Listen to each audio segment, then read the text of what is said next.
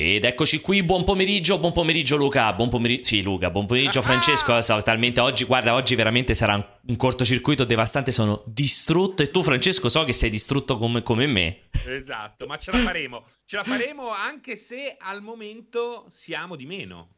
Esatto, confermo che iniziamo, come potete vedere, in realtà c'è uno spirito. Fabio il modello? Fabius, come si chiama? Que- quello è il fratello, il fratello, gemello di Alessio Pianesani, in versione, però quello bello, è il fratello giovane e bello di Alessio Pianesani, quello lì che vediamo.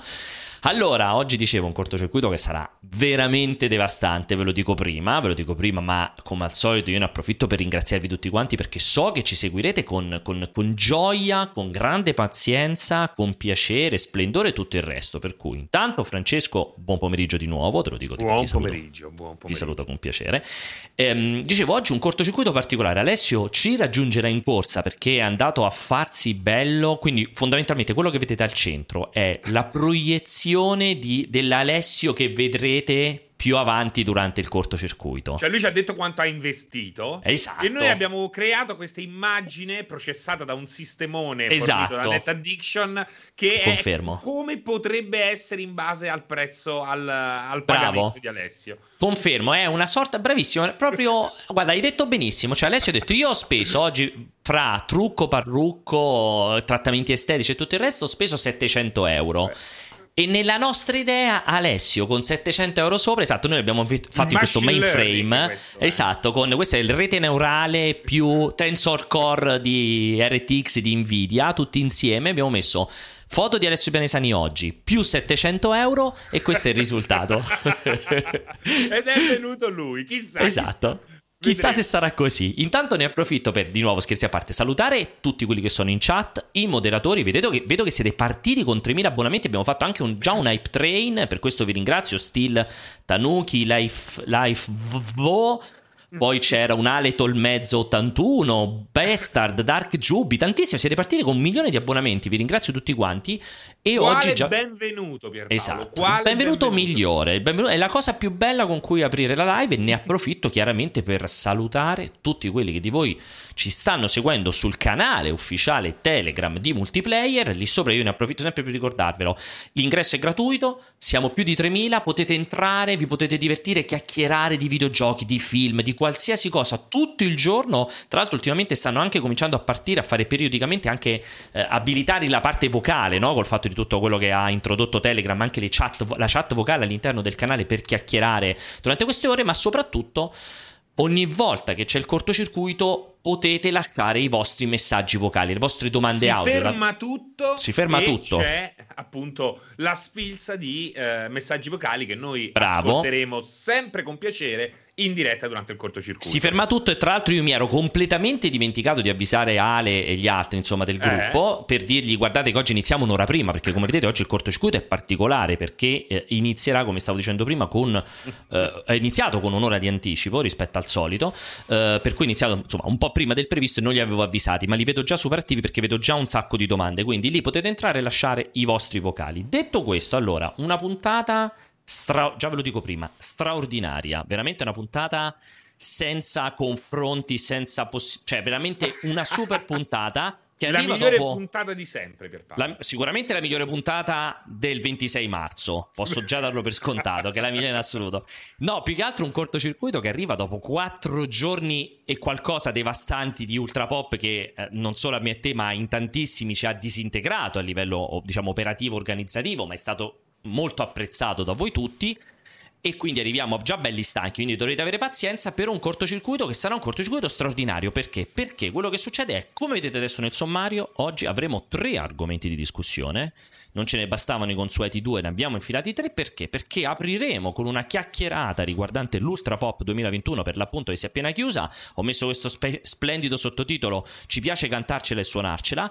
Chiacchiereremo con Luca, con Luca Liguori di Movie Player, eh, il direttore artistico dell'Ultra Pop, e successivamente con Antonio Moro, invece di Lega Nerd, che è stato il direttore creativo eh, dell'Ultra Pop. Faremo un po' un- una chiacchierata sui panel che ci sono piaciuti di più, qualche aneddoto, tutto il discorso tecnico. Cioè, praticamente voi- Pierpaolo ci faremo le seghe a vicenda, Bravo. ma contenti di farle perché Esatto. effettivamente siamo tutti un po' orgogliosi di quello che è accaduto. Bravissimo, Ecco, bravissimo. Parliamoci Perché chiaro. pacche sulle spalle e seghe a vicenda perché esattamente, hai detto benissimo, ci ha, ci ha molto entusiasmato tutta questa organizzazione. Poi, non contenti, chiacchiereremo più o meno intorno alle 4, insomma, cortocircuito inoltrato. Faremo una chiacchierata. Um, abbiamo, chiameremo uh, Ivan Venturi e Luca Michelotti, che sono i due co-game director uh, di Haunted Space, questo simulatore spaziale completamente italiano che è stato uh, annunciato ieri durante il Future Games Show. Magari qualcuno di voi neanche lo sapeva, ma quel gioco mostrato ieri è appunto sviluppato in Italia. Quindi Ivan è un nostro caro amico. Insomma, io ho incontrato un sacco di volte Ivan Venturi, personaggio di spicco, tempi, tempi d'oro di Simul mondo, insomma, di un sacco un di titoli. Bell'uomo, un bell'uomo, anche un bell'uomo, assolutamente, eh, ah, confermiamo, anche un bell'uomo e quindi ne parleremo con lui. E poi chiaramente cosa succede? Succede che dalle 17 in avanti seguiremo naturalmente id at Xbox, quindi questa sorta di uh, showcase, conferenza organizzata da Xbox dove si vociferano 100 titoli indie mostrati, una roba che da distruggerci i coglioni come se non ci fosse un domani, lo seguiremo tutto dentro al cortocircuito io, Alessio e Francesco e poi ne chiacchiereremo un po' e poi mandiamo un po' quel paese perché poi... Quindi Alessio pure... arriva. sì, sì, Alessio arriva. Allora, intanto prima di iniziare subito con cioè, Luca. Ma è lui so. davvero? Perché esatto, non batte gli occhi, non mi Esatto. Fido. Prima di iniziare con Luca, che è già collegato, fra poco lo introduco, cioè voglio subito sfatare questo, questo mistero. Tra l'altro vi siete fermati a livello 3 dell'hype train a questo 29% che mi è molto, mi è molto dispiaciuto, speravo di riuscire a fare il solito livello 5. Quella al centro, ragazzi, ve lo confermo, è veramente Alessio Pianesani, è una vecchia foto che gli ho scattato io quando ci frequentavamo ai tempi del liceo, è una foto originale di Alessio Pianesani, ve lo posso garantire, semplicemente molto giovane, cioè come tutti quanti, è siamo molto tutti stati giovane giovani. tipo questo è un Alessio. Anni? No, non così giovane, sto scherzando. Questo è tempi universitari, 22-25 anni. Questo qua era un 22enne, 25enne, più o meno. Ti direi così. Quando, ti quando direi. cantava Chicco e Spillo. Bravissimo, quando cantava Chicco e Spillo. È veramente Alessio Pianesani potete avere più coscienza quindi del tracollo che ha avuto in questi 20 anni che sono passati rispetto a quella foto e fare le vostre valutazioni. Intanto grazie ancora per l'Hype Train. Allora, Senti, ma perché prima mi hai chiamato Luca? Ti ho chiamato Luca perché adesso chiamo il vero Luca, e questo è stato un, chiaro, un chiaro lapsus, perché ovviamente in collegamento adesso lo faccio entrare così al volo. Ci dovresti essere, Luca, eccoti qua. Eccomi. Buon pomeriggio. Allora, Luca Ciao Liguori, l'ho detto, l'ho detto prima, e ovviamente Luca Liguori è la mente, l'operatività, l'organizzazione Che sta eh, dietro Movie Player e in questo caso specifico chiaramente è stato il direttore artistico dell'Ultra Pop. Allora, allora, perdona, ho dovuto fare questa solita introduzione di 10 No, no, minuti ma per tutti quelli che ci scherzi, io ipnotizzato da Alessio Young, Young Alessio, no? Eh, Young Alessio, confermiamo. Allora, allora um, cioè, siamo- abbiamo chiuso. Ieri sera abbiamo chiuso tardissimo perché poi abbiamo fatto questo post briefing alla fine dell'ultima, dell'ultimo panel. after party. Esatto, questo after party a distanza post ultra panel. Allora, qua ci siamo stati un po' tutti, tranne Alessio che effettivamente non c'è, siamo stati tutti in qualche modo protagonisti, chi più chi meno di quello che è stato Ultra Pop, perché anche Francesco si è caricato sulle spalle i suoi panel eh, complessi. Mettiamola così. Meno Francesco. dell'altro anno, ma sempre con enorme piacere. Cioè, io l'Ultra Pop, ragazzi, già lo scorso anno ho detto questa è una roba che deve rimanere perché intanto ci caratterizza. Nessun Vero. altro può fare una roba del genere. E poi anche solo lo scorso anno, quindi una primissima edizione, e, e qui veramente continuiamo con le seghe a vicenda, abbiamo comunque dimostrato in generale di, di saperci fare, di tenere un panel eh, tra le mani. Non è scontata come roba. Quindi, appena finita la prima edizione, Luca, io ho subito detto: vi prego, facciamola sempre, anzi, trasformiamoci in un canale televisivo perché questo Eh, me magari. futuro. per, per vomitare anche poi sarebbe molto figo sarebbe anche abbastanza distruttivo no allora eh, prima di lasciarti assolutamente la parola eh, Luca assolutamente quello che dice Francesco secondo me è verissimo abbiamo detto anche un po' ieri durante la chiusura cioè è chiaro che è un festival puramente digitale, è chiaro che insomma è nato abbastanza per caso l'anno scorso, poi l'anno scorso abbiamo fatto la prima edizione che era stata a luglio, questa seconda edizione abbiamo fatta a marzo, eh, nasce, nasce per caso, nasce come diciamo figlia di un momento problematico, ma che probabilmente è cresciuta anche ben oltre le nostre più rose aspettative, un po' ci è anche sfuggito di mano per quello che siamo riusciti a mettere in piedi, non so come proseguirà, non so nulla, però è, è figo, quello che diceva Francesco, che ci caratterizza e in qualche modo un po' ci sentiamo gradassi a dire è una di quelle poche cose che veramente riusciamo a fare soltanto noi. Cioè, Non ci so se sentiamo davvero d'accordo. ultra pop. Eh sì, sì, sì, non so se sei d'accordo Luca. Ma eh, sì, sì, direi di sì, nel senso che è- appunto ce lo diciamo tra noi, però in realtà ce l'hanno detto anche gli altri ed è quello che ci fa più piacere ed è quello che in qualche modo ci conferma che in realtà abbiamo fatto un buon lavoro. No? Sì. Eh, l'hai detto bene, l'anno scorso è nato veramente per caso, è stato proprio uno sfogo in qualche modo, no? ci è sentivamo vero. intrappolati, eravamo abituati a pensare a festival, fiere, oddio come lo supereremo quest'anno e inventiamoci questa cosa. Guarda, è mi nato... ricordo, scusate ti interrompo, mi ricordo Guarda. la prima chiacchierata, ve la ricordo benissimo perché Mail. ero... No, quella prima ah. chiacchierata che eravamo in una delle nostre riunioni, quelle che facevamo settimanali editoriali, perché me lo ricordo perché ero sul tetto del palazzo in quel periodo in cui Vero, non si poteva uscire, sì. che facevi l'oretta d'aria sul tetto del palazzo. Me lo ricordo ancora che stavo lì e chiacchieravo con voi e da proprio, cioè, per sbaglio veramente è nata sta cosa qua. Sì, sì, è nato, ripeto, veramente proprio come, come sfogo, no? E, però ecco, non è che ci credevamo veramente quando abbiamo iniziato a parlarne, poi piano piano l'abbiamo fatto e ci siamo resi conto che effettivamente poteva essere qualcosa alla nostra portata. E, però, come dice Francesco, cioè, quando abbiamo finito la prima edizione ci siamo trovati come per dire ok, Intanto ce l'abbiamo fatta, che non era L'abbiamo portata a casa. esatto. esatto. E poi effettivamente i feedback che ci sono arrivati sono stati molto positivi, nel senso che io per feedback parlo ovviamente degli spettatori, che è importante, certo. ma anche e soprattutto degli ospiti, che è quello che poi un po' ha cambiato la nostra percezione, no? Perché nel momento in cui ti accorgi che sei riuscito ad avere attori eh, o comunque personaggi importanti, anche voi con Cyberpunk, no? Sì, e, mm, sì. E, e, vedi che da parte loro uh, c'è quell'entusiasmo, quella, quel rendersi conto che effettivamente hai fatto qualcosa di diverso, no? Perché soprattutto noi con gli attori, dove comunque sono abituati a partecipare a festival, eh sì. eventi, è tutto molto ingessato, no? Tutto strutturato in un certo modo, tutti uguali fondamentalmente. Io adoro i festival, però va detto... La formula è quella. La formula è quella con noi si sono proprio rilassati, a volte anche troppo, no? abbiamo visto sì, con alcune fantastiche uscite. Esatto, però quello fa la differenza per loro, perché effettivamente è qualcosa di diverso, è anche un modo per raccontarsi in modo diverso, per, per avere anche un'esperienza uh, fuori dal comune. Questo ci ha aiutato molto e quindi veramente questa seconda edizione Abbiamo, abbiamo visto negli ospiti della seconda edizione esatto. quanto hanno gradito nella prima perché se no non avremmo avuto gli ospiti che abbiamo È avuto. Vero. Non l'avremmo avuto, alcuni sono tornati, alcuni anche se non sono tornati ci hanno aiutato magari ad arrivare ai loro colleghi, cioè sì. c'è stato proprio una, uh, un entusiasmo che, che, è quello che veramente è la cosa che ci ha colpito di più e a un certo punto ci ha fatto capire che potevamo appunto puntare un po' più in alto. Uh, poi abbiamo cambiato completamente struttura quest'anno, no? perché l'anno scorso era formula, erano tre programmi, tre siti che comunque pur lavorando insieme procedevano parallelamente esatto. e per assurdo ci facevamo concorrenza l'uno con l'altro. No? Esatto. E quest'anno abbiamo fatto un esperimento molto diverso che però mi rende particolarmente orgoglioso perché è più festival, cioè quest'anno veramente quel nome festival ce lo siamo meritati in qualche modo.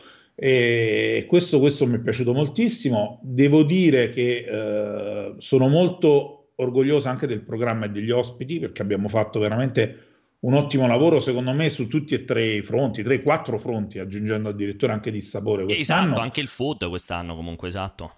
E devo dire sono stati tutti secondo me interessanti, e tutti hanno ricevuto appunto ottimi feedback e di questo insomma ci fa, ci fa molto, molto piacere. Sono, sono, sono, assolutamente super d'accordo con te, nel senso che intanto sotto ho cominciato a far passare così random un po' di, sì. un po di panel. Sono, sono, super, super. Perdonate questo purtroppo terrificante inception di me stesso nel centro, però purtroppo ho fatto i tagli così random. Eh, ho fatto i tagli super grezzi e purtroppo è venuta fuori questa roba bruttissima. Dicevo, um, il concetto è. Uh, cioè, hai detto bene, era i, festival hanno tutti più o meno una formula standard, che è una formula, non solo i festival, anche le presentazioni, perché chiaramente una le parte fiere, anche, sì. esatto, una parte dell'ultra pop fa anche, è, cioè si aggancia, non la parte ultra pop, una parte delle fiere si agganciano a una serie di tradizioni, che sono le tradizioni tipo quelle della presentazione del film, presentazione del videogioco, varie presentazioni dove, um, questo ve lo dico un po' come dietro le quinte, solitamente chi hai davanti. Io purtroppo uh, sono riuscito a fare pochissime interviste a livello cinema, diciamo, insomma, per la parte filmica. Tendenzialmente chi hai davanti è abituato a starti davanti per 10, 15 cioè difficilmente più di 15 minuti, c'è una rotazione molto molto rapida anche nei videogiochi. Eh, esatto, è già tanto 15 minuti. Cioè, più, anche più nei... sono importanti gli attori, e meno, scende, più... e meno eh, domande sì. puoi fare tendenzialmente. Esatto. Anche nei videogiochi più o meno è così, anche se chiaramente è differente. In videogiochi riesci a fare interviste da mezz'ora, 45 minuti, anche un'ora, però anche lì man mano che sali un po' ti scende il tempo che hai a disposizione. Quando invece riesci a impostare una cosa di questo tipo, dove per l'appunto ti ritrovi con un, un, uno, un, insomma, degli attori, dei registi che ti sono a tua disposizione per 45-50 minuti. È bello perché mi raccontavi anche te, Luca, questa cosa qua. Appena tu glielo dici, entrano in protezione. Cioè, ma che cazzo venga a fare? 50... Di che parlo per 50 minuti? Giustamente, esatto. cioè, mi chiedi il film, ti racconto il film intero per 50 no. minuti. Ancora, e... scusa, per, ancora vai, vai. peggio quando non hanno il film da promuovere. Esatto, esatto. nel senso che è una ti... grande differenza. Cioè, tipo Aldo, Giovanni e Giacomo, no? Noi la prima risposta non è stata no, ma siete matti, è stata ma per parlare di cosa? Cioè, perché giustamente il film è uscito un anno fa, no? Quindi dico, noi non abbiamo niente da promuovere. Dice, ma no, ma noi interessa parlare con voi, proprio in generale, no? Allora lì entri veramente in qualcosa di completamente diverso, perché cioè, non sono abituati, giustamente. Cioè, pure da Fazio vai per parlare esatto. di qualcosa parliamoci chiaro, quando vedete un attore, uno sviluppatore così eh, pub- che, che, appare pubblicamente è perché c'è un prodotto da lanciare. Eh, successo, è successo anche con l'Ultra Pop, è successo con eh, uno dei miei panel, però non è la regola e questo cambia molto le carte in Vero. tavola. Oltretutto qui eh, alla fine bisogna anche dire che eh, abbiamo avuto mer- il merito, tutti gli host hanno avuto merito di ehm, fare, far sì che gli ospiti si sentissero nella condizione di slacciarsi Bravissimo. il nodo alla cravatta. Si parte sempre magari un po' legati, classici, ma poi alla fine passano dieci minuti e improvvisamente, eh, no, immaginatevi le gambe sul tavolo, quindi la chiacchierata. E lì effettivamente è quando Luca cadono i muri e tutto diventa spontaneo.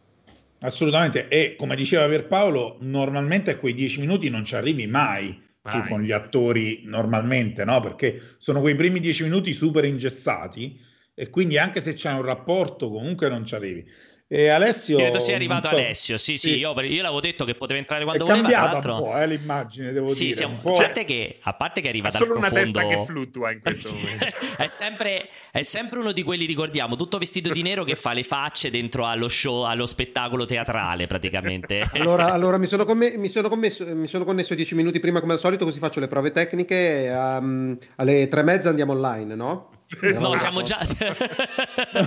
a parte. Dai, hai tutto il tempo per prepararti, Alessio. Vai tranquillo. A parte che, come volevasi cioè... dimostrare, è la grande dimostrazione. Facciamo finta che il cortocircuito dovesse iniziare alle 15.30. Come vedete, io chiedo sempre ah, perché un non, non inizia alle 15.30? Cioè, non, non, state parlando di quella merda di Ultra Pop? E... No, no siamo live. Siamo. Però ti do, la, ti do, la, dimostrazione che sei arrivato solo 5 minuti di anticipo invece dei 15 che teoricamente uno dovrebbe arrivare. Però funziona tutto meglio del solito, come vedi, Accendi a parte la luce che devo trattare. Accendi no, ragazzi, la luce. Perché a questo punto cosa succede? Stiamo per andare online, Alessio si sente e si vede, non eccezionalmente, ma almeno si sente e si vede, e a un certo punto comincia a inventare un problema, fino a sì. che dice ora riavvio tutto. Sì. No, comunque per rispondere alla vostra domanda, sì, Ultrapop è andato molto bene proprio perché non c'era Alessio. Beh, Grazie confermiamo, confermiamo. lo confermo. Tra eh... l'altro non solo, aggiungo un elemento in più Luca, che tra la prima edizione e la seconda edizione si è visto un netto miglioramento perché alla prima edizione Alessio ha partecipato in veste di uh, ha fatto un po' di grafica, un po' di organizzazione, sì. ha fatto varie cose. Nella seconda edizione Alessio, livello, eh, Alessio, non ha fatto nulla e infatti i risultati si sono visti immediatamente, cioè è stato proprio impennata, lineare. impennata da ogni punto di vista.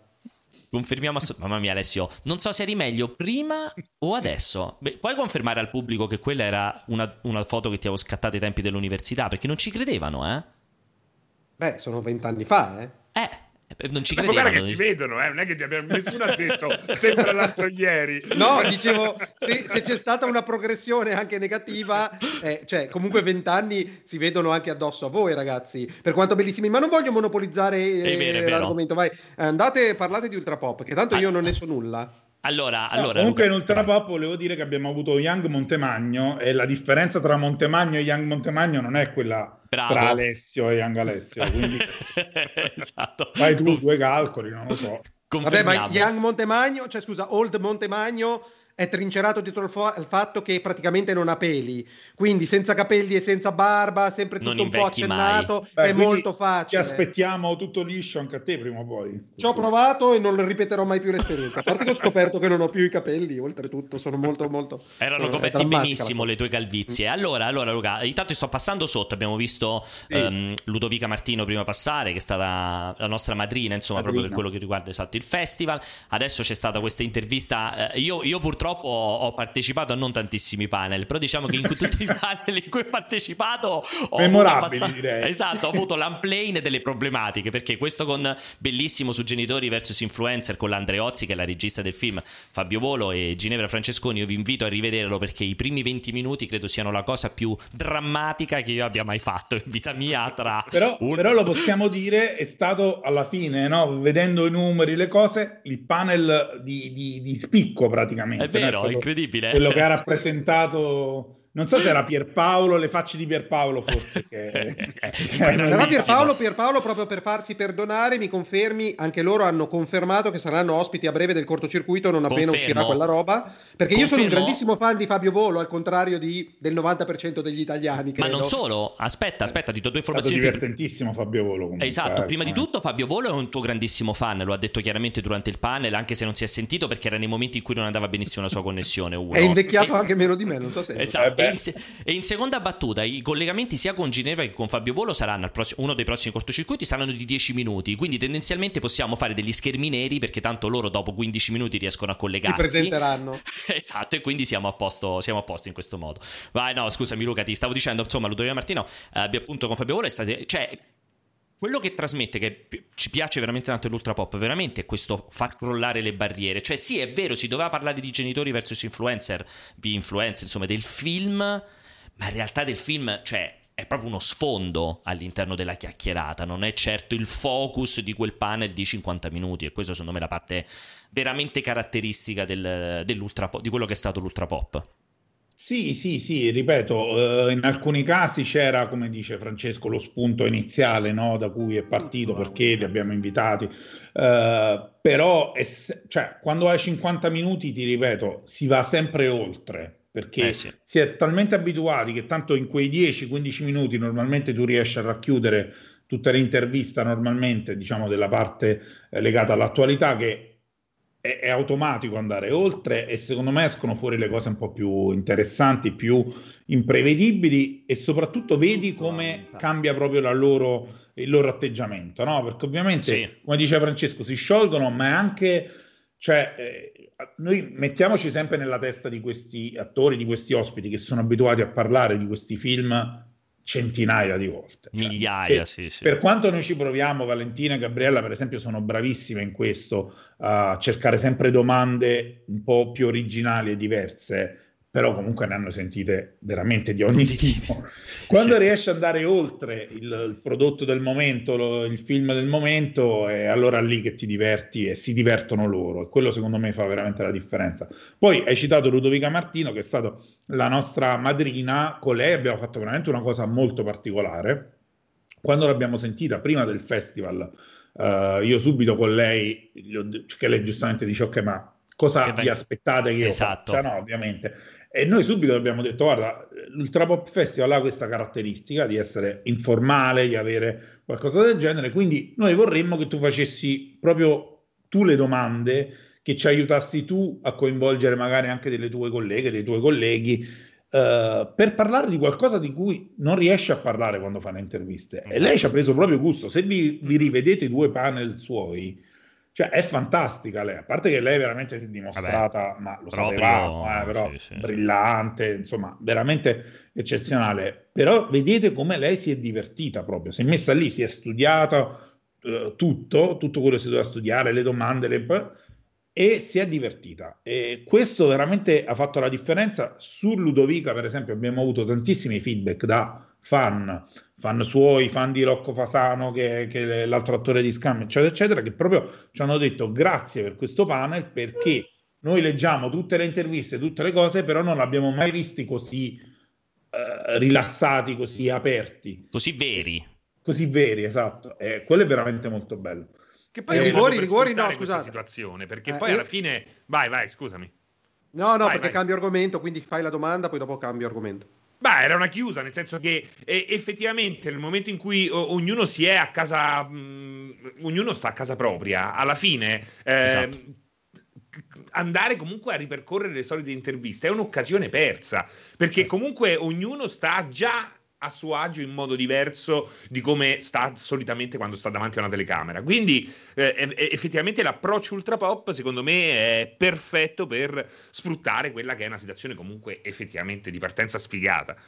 Allora, per cambiare, per, cambiare, per voltare un attimino pagina, visto che eh, da quel poco che ho seguito vi state facendo pompine a vicenda, Assolutamente. quanto, quanto siete bravi, comunque. almeno non, esatto, avete il coraggio, non avete il coraggio giustamente di dire quanto siete belli perché sarebbe veramente una farsa. Beh, l'abbiamo già e detto tanto. Io invece voglio da Liguori, voglio da Liguori, dopo ripeterò la stessa domanda mm, a Moro quando interverrà. Ehm, dal punto di vista editoriale, che cosa avete sbagliato che cosa invece vor- cioè, che cosa vorreste migliorare? Io, per esempio, do voto zero zero a Gabriella e Valentina che in tutte le cazzo di interviste dove avevano più di un ospite sistematicamente non imbeccavano l'ospite che doveva rispondere alla domanda e c'erano 20 minuti di silenzio, sovrapposizioni e bordello. Voto zero, zero, clippatela e mandatela questa un po' qua. di più. Sì, sì, va bene, cose del genere da migliorare ce ne sono sempre, ma sarebbe grave, insomma, se se non fosse così, visto che insomma la seconda edizione non siamo neanche noi abituati, cioè mettetevi anche nei panni di Valentina e Gabriella che normalmente sì, fanno interviste, fanno live del genere, ma non le fanno in questo contesto, lo fanno, sì. cioè è, è, comunque tutto nuovo per tutti quanti noi, quindi ci sta, cioè, le, le, le, li faremo i post mortem e sicuramente ci avremo cose da ritoccare, insomma, ma, ma penso che abbiamo già fatto dei passi in avanti rispetto a l'anno scorso, glielo dicevo proprio io a Gabriella ieri sera quando abbiamo chiacchierato dopo noi, che secondo me loro per esempio già hanno fatto un passo in avanti, un salto di qualità, ma non perché loro non siano brave, ma perché comunque fare Twitch tutti i giorni è molto eh, diverso. È molto diverso anche perché vedi anche nel rapporto con i ehm, stesso con gli utenti, no? con, con i commenti e tutto. Purtroppo io lo so che loro si sentono in colpa che ignoravano i commenti della eh, gente, sì, le domande sì. della gente, però per forza, lì siamo stati noi a doverglielo dire perché purtroppo ovviamente là devi dare importanza all'ospite. E da quello è un cambiamento. Da quel, vista, da quel punto di vista, infatti, calcolando che fate live e la dinamica Twitch la conosciamo bene, al di là del multicanale, è State pensando a trovare una soluzione per riuscire in un modo o nell'altro a coinvolgere più attivamente l'utenza che è in live e che vi segue? Ovviamente per una piccola porzione perché non possono monopolizzarlo né interromperlo, però c'è riflettere su questa cosa qua per dare quel valore aggiunto che il televisore non potrebbe mai avere. Ma eh, sì, eh, non è che non la... è capitato qualche volta che c'è stato un minimo di interazione, siamo riusciti a leggere, è ovvio che la differenza lo fa molto lì quanti ospiti hai. Eh, esatto. Che ospiti hai? Cioè, non tutti i panel ti permettono di dare uno sguardo alla chat. Magari puoi ecco, riservare qualche minuto alla fine, cioè questa è la mia esperienza nei due anni, però effetti- e sono una persona che tende a interagire molto con la chat, però è innegabile che in quel momento stai facendo altro. Eh, sì, ti puoi. Era carino comunque il fatto di evidenziare il commento certo. interessante, che te lo facesse la regia, quindi comunque anche l'impianto è stato sicuramente un passo in avanti, quello di StreamYard, no? Effettivamente ci ha aiutato sì. tantissimo. Esatto, poi parleremo sì. anche più più della parte tecnica. No, scusami, voglio aggiungere eh, dopo, anch'io però no, una cosa. No, dopo, no voglio, voglio eh, aggiungere soltanto una vai, cosa. Vai. Secondo me le parti, um, secondo me è ovvio, è ovvio, come sempre devi ritoccare delle cose. Quello che dici te Alessio in qualche modo forse ci siamo anche ritrovati a chiacchierare perché me lo ricordo anche internamente quando fai queste tavole rotonde essere te che accompagni il primo ospite a rispondere, perché altrimenti si crea sempre un po' quell'imbarazzo che risponde per primo. Quelle sono cose che comunque appunto aggiusti in corsa. Sicuramente io se dovessi immaginare due cose da sistemare per una futura edizione, Luca lo sa bene perché abbiamo già ne abbiamo straparlato, era anche non, per non spoilerare troppo è ospiti internazionali, cioè è evidente che c'è modo di poter gestire l'ospite straniero. L'anno scorso l'abbiamo fatto con Miles Toss di City Project, quest'anno l'abbiamo fatto comunque con Robert Kirkman, appunto per quanto riguarda The Walking Dead, Invincible in questo caso specifico, quindi c'è modo di gestirli. Dimmi. Però Pierpaolo, non, so, non ho seguito Kirkman, ma sicuramente non è stato così. Avevamo provato a cercare servizi e trovare il modo di fare la traduzione simultanea. Esatto. La vogliamo portare? Esatto, infatti dico, esattamente, C'è dobbiamo... un dibattito in atto per eh, l'eventuale... Eh, esatto, cioè l'obiettivo è, uno, risolvere la problematica della traduzione simultanea, perché chiaramente, cioè tu vedi il panel di Kirkman, come abbiamo visto l'anno scorso quello con Miles Toss di City Project, c'è una deficienza nel fatto che ti si raddoppiano le, le durate, quindi tendenzialmente ti, si dimezzano, ti si dimezzano i contenuti che puoi fare visto ogni volta di passare eh, col traduttore. E quello è una cosa che vogliamo assolutamente risolvere. La seconda battuta è esattamente quello che hai detto Alessio. Uh, io già me ne ero ritrovato a chiacchierare in realtà in privato soltanto con Moro, cioè come far sì che abbia senso il concetto della live con il pubblico. Perché a questo punto perché non fa una roba registrata e ti elimini quelle, tutti quei momenti di imbarazzo dei collegamenti che non funzionano? Perché da un lato la bellezza è il fatto che lo fai dal vivo sul momento con questi che ti hanno risposto che cioè li vedi in un momento di casa e li, quasi un po' li puoi prendere anche alla sprovvista. Contemporaneamente se elim- quasi elimini la componente del, della chat diventa un po' troppo, passatemi il termine, ovviamente fra mille virgolette, televisivo, nel senso che tu stai lì a farti i cazzi tuoi con l'ospite e la gente al massimo ti può guardare. Il, il compromesso della, del, dei commenti più carini che passano in sovrappressione ci sta, però sarebbe bello riuscire a trovare una formula in cui dai anche la possibilità a un gruppo ristrettissimo di persone di fare delle domande, perché comunque può essere una cosa carina. Comunque ripeto che la differenza lo fa, mo- cioè quando c'è stato un ospite solo, mi viene in mente per esempio Nicola La Gioia che abbiamo avuto, Uh, lì stesso lui si vedeva che leggeva la chat e interagiva con gli utenti. Quello è eh, stato sì. molto bello, per esempio. È ovvio che quando hai tanti ospiti, o comunque ospiti che sono, permettetemi, un po' meno smart, no? che sì, non si rendono sì. neanche guaci, conto anche bene, loquaci, anche loquaci, lì purtroppo non lo puoi fare. Ovviamente, quando c'hai, noi abbiamo avuto 102 ospiti in questi giorni, mm. è ovvio che sono molto diversi l'uno tra l'altro. Uh. Eh. Quindi. Ehm, c'è poco da fare, insomma, da quel punto di vista. Uh, però sicuramente c'è, c'è, intenzione di lavorarci e migliorarla questa cosa, assolutamente. Senti, ti voglio chiedere prima che poi andiamo verso la chiusura della tua parte, che poi devo sentire Antonio, che altrimenti sto già in ritardo con tutto, come sempre, come mio solito. Uh, al volissimo, io ne sto facendo passare un po' sotto, ho fatto una selezione sì. con te, chiaramente. Allora, ricordo sempre, chi vuole, vederli, chi vuole rivedere è, è praticamente tutto disponibile. Stiamo adesso caricando la giornata di ieri, ma trovate tutto su ultrapopfestival.it e sul canale YouTube di Ultrapop Festival. Lì ritrovate tutti i panel ripuliti, perfetti. Potete Dovete andare tutti. nel programma e, selezionare singolarmente il panel. Dentro esatto. anche il panel passato trovate eh, praticamente il player YouTube e il link naturalmente per guardare Perché è incredibile, sì. ma in questa edizione Moro ha lavorato. Sì, è una sì, cosa esatto. che io esatto. Stra... sono rimasto sconvolto, Sconvolti però questo tutti. ha dimostrato quanto tempo libero lui abbia, eh. perché è arrivato un evento totalizzante, siccome non faceva proprio un cazzo, ha dedicato il cent- è passato da 0 a 100% esatto. di lavoro. Esatto. No, ma magari basta, no, basta che passi da 0 al 20% di lavoro e già sembra che Esatto, è, è già stupefacente. Già esatto. stupefacente. No, dicevo, se vuoi al volissimo sciorinare una manciata, senza entrare nel dettaglio, una manciata di panel che secondo te sono sì. stati immancabili, cioè proprio che vanno visti. Ma allora, eh, io parlo più di quelli, diciamo, lato cinema, serie tv, perché ovviamente i videogiochi penso che qui dentro riconoscete meglio di me, non ve li devo dire io, e poi arriva Antonio per i suoi. Eh, io vi dico che abbiamo avuto, eh, per esempio, eh, due premi Oscar come Salvatores e Marianelli, Salvatore con un po' di problematiche, però comunque secondo me è molto interessante comunque il panel. Uh, Dario Marianelli che ci ha fatto una clip fantastica, ci ha fatto vedere l'Oscar mentre parlavamo. Fighissimo, fighissimo. Bellissimo. Ieri sera abbiamo avuto tre candidati all'Oscar per Pinocchio, quindi eh, nomination della settimana scorsa. Il 25 aprile faremo il tifo per loro, è stato molto bello, molto interessante. Lato doppiaggio che, che piace sempre molto sul nostro canale, abbiamo avuto sì. Luca Ward anche per i videogiochi Abbiamo avuto Francesco Pannofino ieri mattina, strepitoso, secondo me, veramente spumeggiante. spumeggiante esatto. Abbiamo avuto i doppiatori di Harry Potter che hanno veramente fatto sciogliere un po' tutti i fan. Come mai, uh, scusami, Liguori, la scelta di Pannofino così presto la mattina, che sai che comunque la faccio L'ha scelto lui. L'ha ah, scelto lui che poteva in quel momento, ovviamente. Eh, considerate che noi abbiamo avuto enormi difficoltà, eh, diciamo, su tanti ospiti che non sono potuti venire perché hanno riaperto tutti i set in questo eh sì. periodo. Eh? È stato veramente complicato. Uh, lato doppiaggio abbiamo avuto anche il panel su Sabrina, che anche quello ha, ha, è stato molto bello per i fan. Poi lato fumetti, uh, Zero Calcare, strepitoso, secondo strepitoso me, lunedì sera, cioè sì, sì. guardatevi il pane perché praticamente è un albo di zero calcare, che semplicemente sì, invece che leggerlo lo ascoltate perché lui esatto. è esattamente così.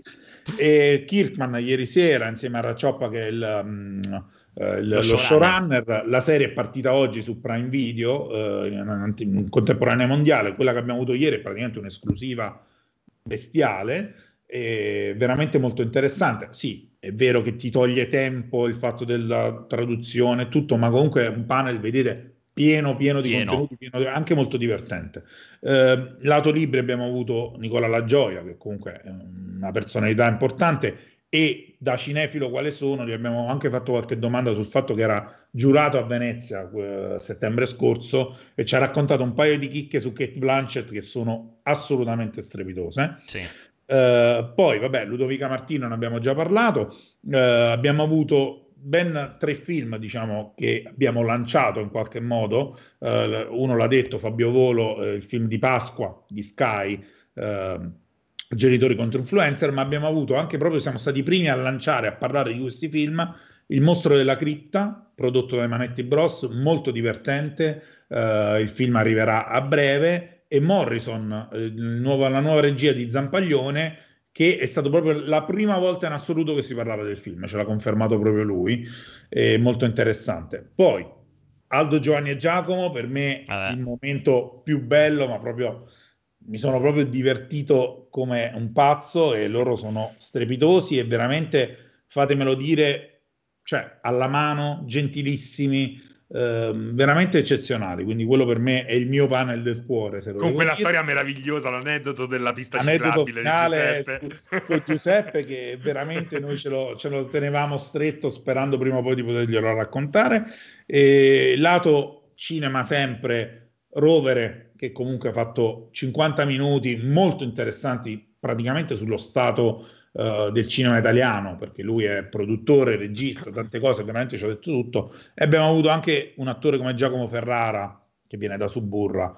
Uh, quindi insomma, veramente tante cose. Poi, vabbè, ripeto, altre le conoscete, altre ve le citerà. Samantha Cristoforetti mi viene in mente che veramente è stata una partenza, secondo me, razzo, uh, guarda caso. Poi c'è e, naturalmente, oh, non c'è niente di più ultra pop che Power eh, intervistato eh sì, da Emilio Cozzi. Esatto. Quindi, insomma, veramente abbiamo spaziato ovunque sì, poi... programma oh, straordinario. Anche le, le, doppiatrici di, di, mm. di, di Lara Croft. Lara Croft, che sì, addirittura figo. la nostra madrina, appunto Ludovica Martino, ce l'aveva detto che era una delle, dei panel che, che ne incuriosivano di più, proprio per farsi capire quanto veramente tutto poi è pop e si, si, si intreccia in qualche modo. Eh, no, ripeto, cioè, c'è da essere orgogliosi, noi lo siamo perché pensiamo di aver fatto veramente un ottimo lavoro e poi speriamo di migliorare sempre e comunque. C'è sempre spazio, certo, per migliorare. È ovvio, però insomma... Ma ci stiamo già lavorando per migliorare. Esatto, esatto. Stiamo allora... già lavorando per migliorare e io... con Alessio anche per peggiorare. io, io, a questo punto, Luca, ti taglio. Io voglio fare violenza... l'ultra pop off, come a Sanremo, quelle robe lì. Che, che, diventa la parte, la parte più interessante. Guarda, se ho capito bene da quello che diceva ieri, Umberto sarebbe contentissimo di farlo, farlo con te. Io e Umberto, io e Umberto l'ultra pop off. Allora, io, io uh, Luca, Luca ti, ti, uccido così al volo perché siamo in ritardissimo. Voglio fare entrare anche 10 minuti. Mo- uh, Antonio, allora, Luca, ovviamente lo potete seguire sempre su Movie Player. Assolutamente. Luca, è stato un piacere enorme. Grazie del tuo tempo, anche come al solito. Eh. Ciao. Ma che vuoi un fare abbraccio. pop off se non sei ancora riuscito a fare il cortocircuito off? Eh, però è perché, perché, voi mi tagliate le gambe. Purtroppo eh, io non sono volta... padrone di questo canale, non sono io il, produ- la, il, produttore di questo canale, non sono l'azienda. Se tu vieni sul salottino, sei il benvenuto ed è sempre off lì. Il, l'umore, la sessualità, tutto off. L'hai selezionati i commenti su YouTube? E li leggo sistematicamente, purtroppo non no, li hai selezionati per la puntata. Da questa puntata. Eh, sono due puntata. mesi che lo dici, li sì, hai selezionati due anni che lo sta dicendo in realtà, magari due mesi, veramente va avanti a dire sempre la stessa cazzata e non fa mai nulla in proposito. Cioè, ha tantissime ottime idee, ma zero voglia di realizzarle. E tutte che falliscono miserabilmente. è non lavorare del tutto, sono al 10%, mi manca poco e, mi, e vivo orizzontale.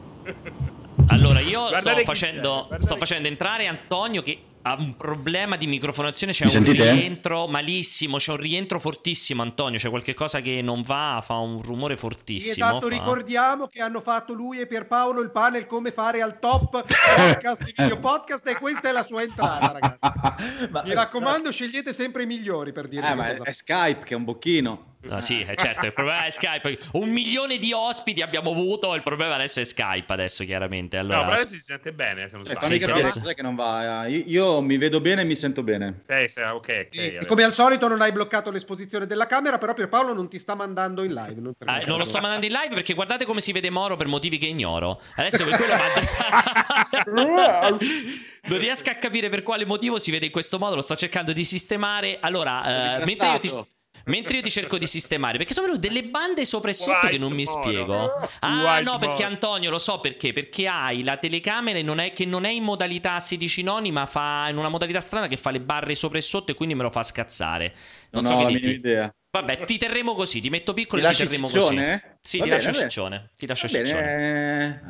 eh, eh, mi piace essere ciccione in queste, Allora, in queste edizioni di Pompini a Vicenza. Siccome la gente è super incazzata perché non gli basta avere un cortocircuito di tre ore e mezzo, deve anche rompere i coglioni dei- delle cose di cui parliamo nel cortocircuito, tu hai esattamente 13 minuti per darci un po' di retroscena su come è stato organizzato Ultrapop. Perché diceva giustamente Alessio che siamo rimasti tutti sconvolti, che sei passato da una modalità lavorativa 0% a una modalità 15% ed è sembrato come se lavorassi per 8 in realtà. Siamo talmente disabituati, talmente disabituati a vederti fare qualcosa che ti è bastato un piccolo sforzo per risultare più che eccellente. Perché io sono una Ferrari, quando, quando mi si usa consumo tantissimo e do tantissimo e poi dopo mi, mi rispengo. torni, torni in garage e stai lì per i prossimi Per anni. Esatto, adesso io torno in garage, lasciatemi lì, vado lì e, e- e mi riposo, capito? È questo il senso.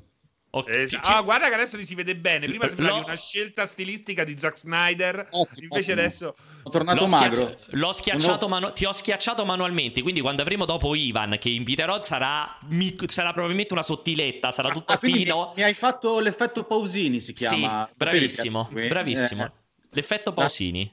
La, la- la Laura si fa schiacciare al 95% in tutte quante le live Sì. e, e i video per risultare più, più magra. Più e credo fina. che anch'io in questo momento sia, sia un pochino più magro. Eh, vabbè, non, non posso essere precisissimo. Però vai, eh, raccontaci qualcosa anche un pochettino dietro le quinte. Che comunque eh, chi ci ascolta magari è contento. Ah, Allora, sì, immagino proprio. Infatti, leggevo prima i commenti, non ne possono più di, di, ehm, di stare a Vicenza. Eh, mh, allora, mh, dal punto di vista tecnico è cambiato molto mh, rispetto allo scorso anno. eh, Ultra Pop, semplicemente perché uno, perché lo scorso anno l'abbiamo veramente improvvisato all'ultimo, cioè è già, io, cioè, ripensandoci, è già incredibile che, che- che l'abbiamo fatto lo scorso Sì, è vero. Non ha avuto alcun senso eh, come l'abbiamo fatto. Ehm, lo strumento base che abbiamo utilizzato è lo stesso dello scorso anno, è sempre StreamYard che o quasi, insomma, lo scorso anno avevamo usato eh, a volte StreamYard, a volte OBS, esatto. a volte A. Io sempre OBS lo scorso anno, quindi mi avete tolto dalla comodità. Esatto. Però eh, StreamYard in questo caso per me si rivela la scelta più sensata perché Sì. è molto più flessibile, immediato, gestibile. Sicuramente StreamYard adesso è la scelta migliore. eh, beh, ehm, ti ricordo, allora io sono un grande sostenitore di StreamYard ovviamente, però eh, lo scorso anno capivo benissimo i limiti che aveva, aveva diversi limiti che poi dopo si è tolto durante l'anno, è, è Esatto. cambiato tutto, è cambiato tutto. Intanto adesso StreamYard arriva a 1080p, c'ha mille eh, funzionalità nuove che non aveva lo scorso anno. Ehm, eh, non so, eh, ho fatto un post proprio stamattina in cui dicevo che eh, mi piace molto questa cosa qua di, di, mm, di Ultra Pop, che è veramente alla frontiera dei festival digital, nel senso che stiamo sperimentando proprio veramente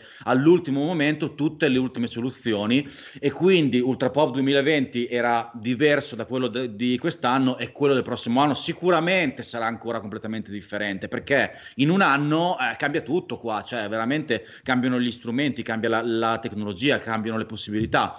Per cui eh, sono molto contento di questo perché, perché mi piace tantissimo sperimentare, chiaramente. Ovviamente sperimentare comporta anche fare de- degli errori o comunque delle scelte che magari adesso non rifarei. ehm, Un paio, visto- tipo un Ecco, paio? infatti mi piace di più qui parlare de- delle cazzate che dei pompini perché ne ha, ha- insomma è Ma già prima prima ce li siamo fatti e non ci piacciono le coccole dopo, quindi vai. Esatto, eh, beh allora eh, il multistream che è uno dei cavalli di battaglia di StreamYard, cioè StreamYard dà la possibilità di streamare eh, in contemporanea f- fino a otto canali social tra YouTube, Facebook e Twitch fondamentalmente. Ce ne sono altri mille, ma è tutta robaccia, cioè V-Contact e tutta quella roba lì che non si caga nessuno. Ehm, devo dire che è molto figo streamer che, che mh, te lo fa fare molto semplicemente, addirittura è fighissimo da, da una live all'altro, ehm, tanto per, per, per, complicarci ancora di più la vita, cambiavamo i canali, cioè solamente esatto. i canali del festival andavano andavano live 13 ore al giorno, mentre tutti gli altri canali YouTube e Facebook cambiavano di live in live in base all'argomento de- del panel. Questa è una scelta che sembrava fighissima prima di farla, ma ci ha complicato inutilmente la vita, la vita. Proprio, ma tantissimo proprio. L'abbiamo, l'abbiamo, anche un po' cambiata in corsa, perché abbiamo in realtà già il secondo giorno era un ah, po' diverso. Sì, ma anche perché non sapevamo di diversi limiti di, dei singoli social che non li puoi scoprire finché, no, finché non provi. Certo. Facebook ha un limite a 8 ore al giorno, per esempio, per cui all'ottava ora ci faceva, ci, ci, ci faceva saltare le live. Ah, questo eh, non lo sapevo, cioè puoi, sì, puoi sì. fare una live massimo di 8 ore al giorno sì, su Facebook? Non lo sapevo neanche io. YouTube, YouTube, se cambi il titolo alla live, interrompe la live. L'ho scoperto il primo giorno bestemmiando come... come sì, capito? Uh, per cui cioè, ci sono diverse robe che inevitabilmente scopri in quel momento. E quindi se dovessi buttarla giù però faresti il multistream sempre sì solo sui canali di Ultra Pop o ci arrivo. Eh, no, io tornerei a Twitch e basta, semplicemente sì, perché... Sì. Però aspetta, eh, Mm, te lo dico adesso a marzo 2021. Sì, Io non so stato... come sarà a marzo o quando lo faremo nel eh. 2022. In questo momento Facebook e YouTube sono una merda. Inutili, cioè, inutili, inutili, inutili, inutili. Avevamo 2000 spettatori su Twitch e 50 spettatori su Facebook. Sì, sì. E, Imbarazzante. E, per cui c'è mega sbattimento infinito per quei 50 che non avevano voglia di, di installarsi Twitch, o ma neanche installarsi, di andare su ultrapopfestival.it che c'era l'embed di, di, di Twitch che andava benissimo, senza, senza, doversi registrare, senza niente, bastava aprire il sito.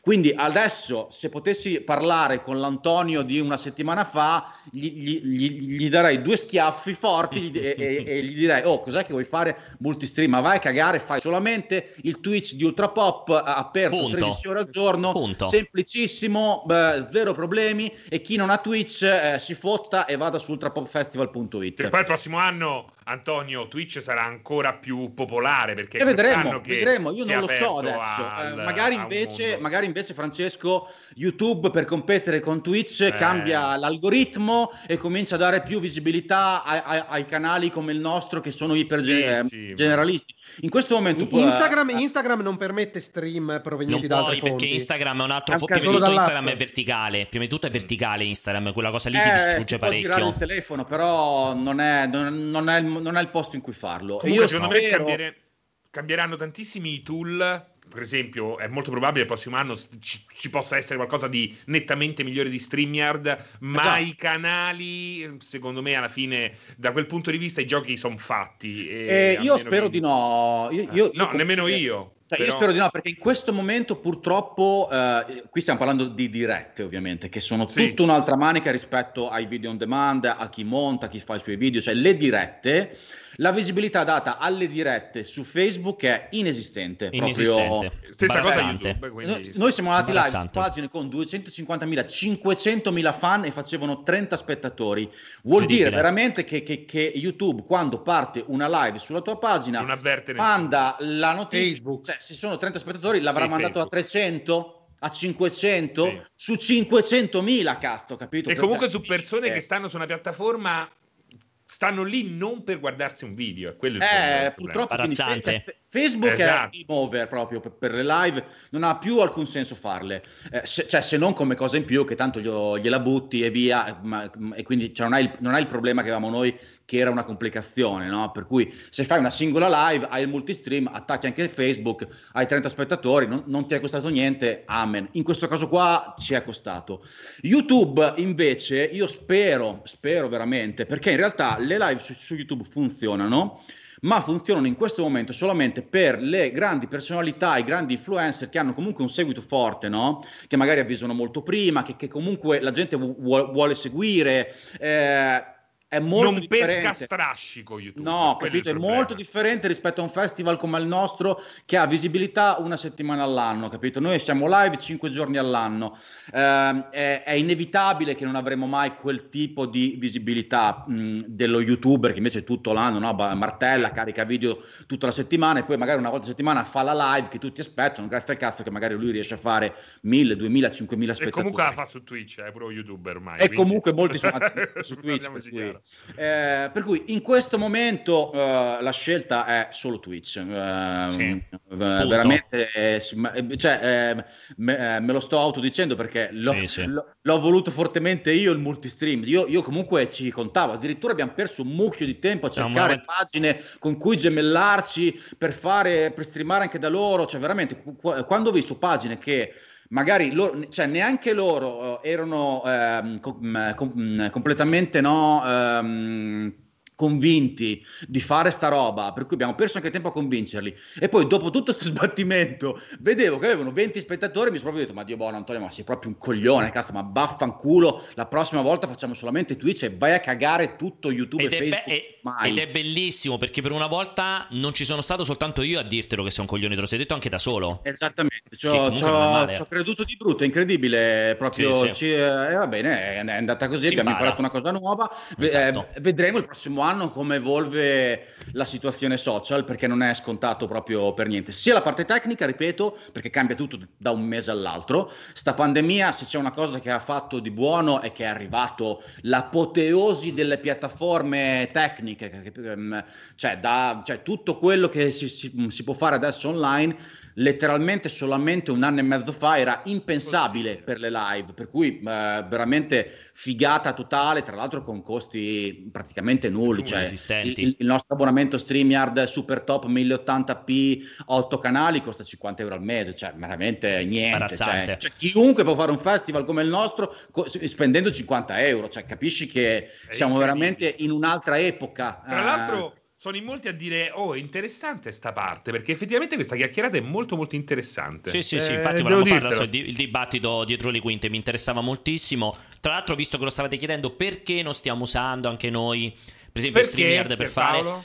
in realtà è un dibattito che ho in corso con Vincenzo da una vita e mezzo. Io gli ho detto che secondo me roba come la pausa caffè, il Tectonic, e... lo stesso cortocircuito dovrebbero passare su StreamYard il prima tutti possibile. Talk, tutti i talk vanno tutti talk. No, ma anche per eliminare tutta quella. Io, io purtroppo ogni tanto vedo, vedo le nostre live. No, più che altro perché io purtroppo vedo Guarda, ogni, ogni, tanto le nostre live e vede che le pause caffè sono tutte diverse a seconda di chi le osta. Mi fa veramente venire la Madonnina. Allora, mi fa st- venire. StreamYard ha 4-5 vantaggi incredibili. Allora, il primo è che non sei te a, a mandare esatto. la live, ma è StreamYard che aggrega i segnali video e audio ed è lui. Per cui questo significa che qualunque problema tecnico è, è annullato, cioè è impossibile che salta la connessione, salta la live, non succederà mai. Semmai eh, la gente vedrà una live senza più ospiti perché contemporaneamente in quattro gli è saltata la connessione. Tutti. Però comunque la live rimane, eh, eh, rimane up. Già sta cosa qua mh, mm, è un mega win. Il multistream, cioè la possibilità di andare su, su, diversi canali, per quanto quello che ho appena detto è comunque molto comodo. La possibilità di mettere in sovraimpressione i commenti è una mega figata. Io vi, sì, sì. vi, vi ascoltavo prima, eh, capisco il commento di, eh, di, di, Alessio, ma già anche solamente mettere ogni tanto un commento, risponderlo e metterlo in sovraimpressione o anche solamente come facevamo noi in regia, eh, in, in apertura in chiusura dei panel, mettere i saluti, rendere un po' partecipe la gente è comunque Aiuta. fighissimo. Sì, è comunque sì, sì però, però, Moro, aspetta, sono totalmente d'accordo. Molto veloci, eh, prima, proprio... chiusura, sì, però, vai. Dai due minuti ancora Moro e poi dopo puoi tornare in letargo per il prossimo anno. Esatto. E, però la questione dei commenti, per esempio, cioè OBS, StreamYard, cioè ci sono plugin, puoi far vedere i commenti. Il problema di StreamYard, scusami. Che è facile e immediato, è un click. Eh, sì, però, però come tutte le cose facili e immediate ha quei tre layout quella forma di commenti, puoi mettere una PNG sovraimpressione che devi stare attento a non metterla sulla sì, faccia sì. delle persone Ma perché non sai dove capita. da quella paranoia lì, Ale, perché tanto alla fine, bene o male, come hai visto durante il festival, è comunque personalizzabile. Infatti, è per il festival mai... ho detto che è la soluzione top. Ah. Se tu hai il totale controllo e programmazione di un formato come il cortocircuito, tranquillamente ti si espandono molte Beh, più ma che cazzo fate nel, nel cortocircuito, Alessio? Dai, cioè, siete in tre a parlare, ogni tanto ma, eh, Eh, ma, eh, ma, no, l'unica guarda, eh, no, che cazzo no, mai dovrete non fare? Facciamo, non facciamo, allora, non rifacciamo questo dibattito perché è veramente sterile e tanto non, non, porta a ness- eh, non porta a niente. Il cortocircuito è la Snyder Cut di Twitch. Sì. Quello, quello, che posso dire è che sicuramente ci abbiamo riflettuto. No, voglio rispondere soltanto a una domanda. Di tutto il resto non ce ne frega un cazzo, tanto sono dibattiti nostri interni. Che è quella che arriva da Jonathan. Che effettivamente può essere una domanda che, che a qualcuno può interessare. Chi dice non potevate fare le prove prima e durante l'anno, eccetera, eccetera. Con quanti mesi di anticipo vi organizzate prima dell'Ultra Pop? Vi posso dire molto rapidamente, ah.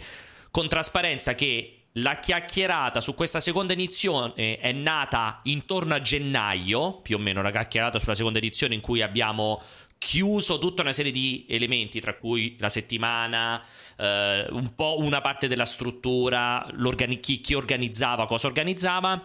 Poi l'accelerata della morte l'abbiamo data a partire dalla seconda metà di febbraio, che lì abbiamo cominciato a impostare la scelta di farlo appunto uno dopo l'altro, quindi eh, 12, 13 ore al giorno, eccetera, eccetera, ed è partito tutto il dibattito degli ospiti. Possiamo dire senza, senza rischio di chissà che spoiler che una manciata di ospiti li abbiamo chiusi il weekend prima che iniziasse l'Ultra no, no, perché... possiamo dire che il programma di giovedì l'abbiamo chiuso mercoledì. Mercoledì, esatto. Cioè, cosa potremmo tirare fuori se solo ne avessimo voglia. Esattamente. no, allora, però la variabile degli ospiti è fondamentale perché dal Molto punto di vista tecnico sì. sono il punto più debole e non li puoi controllare. Confermo. Perché sono attori di, di, di, una caratura o personaggi di una caratura che con tutta la disponibilità del mondo non è che gli fai fare la prova tecnica un mese prima. No, cioè esatto. non ti rispondono neanche. No, Guarda, no, ma non c'è io, modo io neanche due minuti il, prima. Il, il, modo in cui abbiamo fatto noi è, è, è, quello migliore per i mezzi che abbiamo in questo momento, cioè sì. StreamYard. Avevamo una sala uh, separata tecnica in cui l'ospite arriva una mezz'ora prima, si sì. fa una prova e poi dopo trasferisci di là. Sì, una eh, selezione eh, degli ospiti, perché mica tutti sono arrivati, c'è cioè, gente che sono arrivati tutti, direttamente alla live. È chiaro che quando hai, ne so, Robert Kirkman o che cacchio ne so, uh, uh, Pinco Fabio Palla, fai fatica a dirgli, oh, adesso facciamo la prova, se non vieni entro sì, un'ora... Glielo dovevi dire, Kirkman, hai rotto il cazzo, se non sei arrivato non entri, ciao. Eh sì, esattamente, proprio così, guarda. Eh, per cui cioè, è chiaro che ci sono mille problemi sì, sì. che vanno... Allora, intanto um, devo dire che abbiamo, um, fa- abbiamo fatto gli, gli, italiani per l'ennesima volta, nel senso che siamo stati molto bravi a risolvere al lavoro i problemi che comparivano. No? Cioè, gli anglosassoni non, non, avrebbero mai fatto un festival come il nostro. Cioè, se gli vai Sare... a raccontare agli americani... No, ci sarebbero tedeschi... stati ci sarebbero no. stati dei morti di ansia eh, con gli cioè, inglesi a fare una roba del genere. Cosa, eh, io devo cambiare questa cosa, è impossibile. Abbiamo studiato questa cosa sei mesi fa, ora non cambiare. Sì, sì. Per cui cioè, noi invece italiani semplicemente ci, ci, tiriamo sulle maniche e cioè, pensiamo a una soluzione e in cinque minuti facciamo la soluzione. E poi devo anche dire che il bello di Ultra Pop, è sta- è, ne parlavate prima, il fatto che siamo in diretta e che si vedono anche tutti i problemi e che ci ridiamo sopra e che comunque il pubblico sdrammatizza. No, sdrammatizza. Eh, quello è il bello, eh, secondo me cioè, è quello ultra pop. Deve, eh, cioè, tu, tu, tu, prima dicevi perché non farlo registrato, ma no, cazzo, cioè, noi dobbiamo andare live proprio per quello. Sì, sì, Poi sì, io, ci sto, ci sto, sono d'accordo. Su, su 102 ospiti, eh, 100, 110, non mi ricordo, più di 100 ospiti e 54, non mi ricordo quanti panel, cioè io mi ricordo veramente 4-5 occasioni in cui c'è stato un problema tecnico. Cioè, c'era sempre Pierpaolo, eh? C'ero sempre io in quelle in cui... Pierpaolo ha una sfiga importante. È incredibile, incredibile. Incredibile, incredibile. Per, per, incredibile. Per, qualcosa. Però insomma tutti quanti gli altri, 13 ore al giorno, eh, siamo, siamo, sempre andati più o meno bene. Insomma, per Hai rotto il cazzo, Moro, abbiamo gli altri ospiti, devi andare via. Anto, ti voglio un bene dell'anima per qualsiasi informazione su Ultrapo. Allora, su, su Moro ovviamente potete guardare Lega Nerd, tra le altre cose, insomma, sì lo potete seguire lì, anche su YouTube e dappertutto. Naturalmente per tutto quello che concerne invece l'Ultrapop lo ribadisco, ultrapopfestival.it per vedere il programma che, di quello che abbiamo fatto e poi in ogni programma potete cliccare per vedere il dettaglio e per rivedere quella puntata lì oppure se preferite ve ne andate su YouTube e vi guardate tutte le live, cioè scusate tutti i panel che abbiamo fatto. Aggiungo pure che Probabilmente entro settimana prossima riusciremo anche a fare la versione podcast di tutti i panel, così li potrete anche eh, tutti ascoltare direttamente. Mi raccomando, ragazzi, se ci sono delle ah. mail di contatto, sappiate che risponderà Antonio Moro, ma quindi dovete aspettare almeno due stagioni perché adesso comincia il letargo, poi vado, ci sarà il lento risveglio vado, e allora oh, vedremo oh, almeno oh, sei sai, mesi prima. Out delle... of office vado. vado a Vicenza per i pompini di prima adesso. allora, grazie Anto, è stato un piacere, ti, ti mando un abbraccio fortissimo e ci rivediamo Ciao, presto Antonio. noi. Ciao ragazzi. Oh, mi avete fatto venire in mente, c'è stato un anno che alle tre il primo giorno è andata via la luce e c'erano Mamma gli americani mia. che urlavano e scappavano in tutte le direzioni, mentre Alle in Italia avrebbero sempre più o meno sempre abbastanza sfigati. Dove dici? Alle tre noi a fare le live e tutto quanto. No, io ricordo stata... che proprio durante il quando dovevi andare a diciamo a completare l'iscrizione che ti davano il badge, era, fe- ah. era andata via la luce e non trovavano nessuna possibilità ulteriore che esatto, scappare e urlare in tutte le direzioni. In Italia avrebbero preso un uniposca nero, avrebbero scritto Ah, incredibile, eh. incredibile. Uh, continuate a chiacchierare che mi fa molto comodo perché oggi veramente eh, Serino, Serino, invece approfittiamo di questo, tempo, di questo tempo morto per colpa di Pierpaolo. Te, te, lo hai seguito un po' l'ultra pop? Te lo tenevi sotto mentre lavoravi? Sì, perché so che tu in realtà sì, lavori sì. o giochi. No, no, ogni tanto qualche panel me lo so visto, qualche panel l'ho lasciato in sottofondo, eh, due li ho vissuti in prima persona, quindi meno male, diciamo che mi ha cioè, fatto... Cioè, ti piace essere partecipe di una roba del genere? Sei Siamo contento? Sei orgoglione? Orgoglione proprio, cioè io veramente l'ultrapop mi piace da morire, non, non, lo sto dicendo perché sono un cazzone, eh, veramente già nella prima edizione ho detto no, che figata, anzi, devo dirti la verità, avrei partecipato anche a panel più così eh, generalisti. Di, sì, guarda, guarda, io se c'è una cosa che ho detto a Pierpaolo, lo dico qui in, su questa piattaforma, non abbiamo da quello che ho capito avuto grande supporto da parte della piattaforma stessa, da quelli di Twitch. Come io spero la prossima volta che cominciamo a battere cassa perché Twitch dovrebbe essere orgogliosa che c'è della gente che porta un contenuti ah. del genere all'interno della sua cazzo di piattaforma invece che la solita merda perché finiscono sui rotocalchi solo per i ban perché hanno mostrato un capezzolo, una tetta dal, dalla, vero, dalla bagnarola. È vero, eh. è vero. E a proposito allora, io... di tette di bagnarole, allora, ah, aspetta. aspettate, aspettate. Sono arrivati perché... gli ospiti, ragazzi. Eccoli, eccoli. Lanciano le tette e appariamo noi. Mi sembra di ottimo auspicio. Allora, aspettate, aspettate, aspettate, che vi devo fare entrare in corsa perché veramente è tutto. Allora, vi riuscite ad avvicinare un altro pochino? Eccoci qua. Perdonateci. Allora, si è allargata la faccia. È, no, è no, no, è giusto. Adesso sono giusto. Adesso sono assolutamente giusto. Devo solo un po' stringerli. Adesso vi comincio a stringere. Intanto, prima vi presento, però, perché così poi vi faccio anche iniziare a parlare. Allora, vediamo in questo momento Ivan Venturi e Luca Michelotti. Eccoci, così vediamo anche in viso. Direttamente um... col VHS dal 1992, a quanto pare. sì, no, è col Commodore 64 che sta processando tutta l'immagine. Allora, per, per, perché, perché li abbiamo qui? Adesso ve lo spiego subito. Li abbiamo qui perché fondamentalmente ieri, eh, chi di voi ha seguito, tra l'altro Francesco eri te con Vincenzo sì, ieri? Io e Vincenzo, io e Vincenzo che ci, improvvisamente attraverso eh, tutta questa caterva di giochi moltissimi di buona qualità a un certo punto è spuntato un titolo particolarmente interessante Esatto, confermo, confermo. E per questo ho voluto. Poi aspetta, Vincenzo è andato a controllare perché ha detto questo nome non mi è nuovo della software house. È andato a controllare, ha scoperto che erano loro e ha detto: Guarda queste teste di cazzo che invece di presentarlo all'Ultra Pop se ne sono andati a fare a... al Future Game Festival. Che è un po' più importante. Segnata, segnata. È stata colpa nostra. C'è proprio embargo. Il publisher ci avrebbe sparato proprio. Testate nucleari. Allora, allora, infatti, spieghiamo un pochettino cosa è successo. È successo, in realtà, un pochino è andata così perché io l'ho visto ieri. Io so, ho, ho, visto questa Italian Games Factory. Poi ci raccontate un pochettino più nel dettaglio di cosa si tratta. Um, ho visto questa cosa qui, ho detto, oh, però è figo, cazzo, sto simulatore. Ah, poi ci spiegherete anche questo simulatore arcade, insomma, quanto c'è di simulazione, quanto c'è di arcade. E questa mattina, così, proprio mentre chiacchieravo, Vincenzo mi ha scritto un messaggino e fa, oh, ma scusa, se non mi ricordo male, tu comunque, Ivan, un po' l'hai sentito, un po' vi siete iscritti, eccetera, eccetera. Ma perché non inviti che ci presenta il gioco? Comunque può essere una cosa figa. Cazzo, dentro al Future Games Show, annunciano il gioco, sviluppato in Italia, parlia- parlatene in qualche modo. Io sono molto sincero, io, non dico sempre di Quit, ho scritto un messaggio a Ivan, praticamente saranno stati mezzogiorno, tipo, ho fatto Ivan, oh, se non c'è niente di meglio da fare io te lo provo a chiedere, facciamo al volo la puntata perché la sto mettendo in piedi così in fretta e furia. Ivan come al solito è stato gentilissimo, ci siamo riusciti a, incro- a incrociare. Allora, Raccontaci, io ti direi di, ti chiederei di partire intanto da questo Italian Games Factory, che se non ho capito male è un po' una sorta di commistione tra, tra, due realtà, il tuo team di sviluppo e un altro team, se ho capito bene, e poi ovviamente presentaci questo Haunted Space.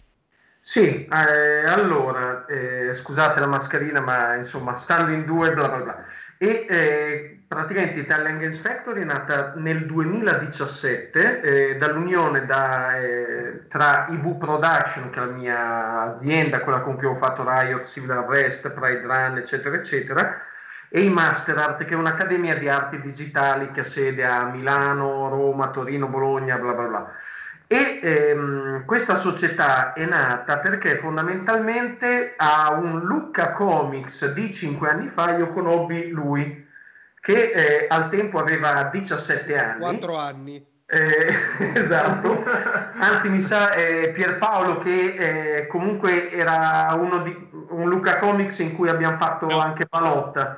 ah, fantastico. Eh, comunque eh, arrivò lui che al tempo ave- avevi 17 sì, anni. 17 anni circa eh, 17 anni. comunque e niente io al tempo stavo dirigendo eh, l'area comics and games di Eppela non so se ti ricordi certo che mi ricordo benissimo. Eh, Comunque, praticamente ero lì, arriva sto ragazzo qua, eh, ragazzone perché è alto così più di me, e eh, niente, va, va, mi fa vedere sto gioco sul telefono, che era un simulatore fatto in Unity, eh, un simulatore di astronavi, eccetera, totalmente diverso ovviamente da quello che adesso, però dissi, scusa, quanti anni hai? 17, parliamo.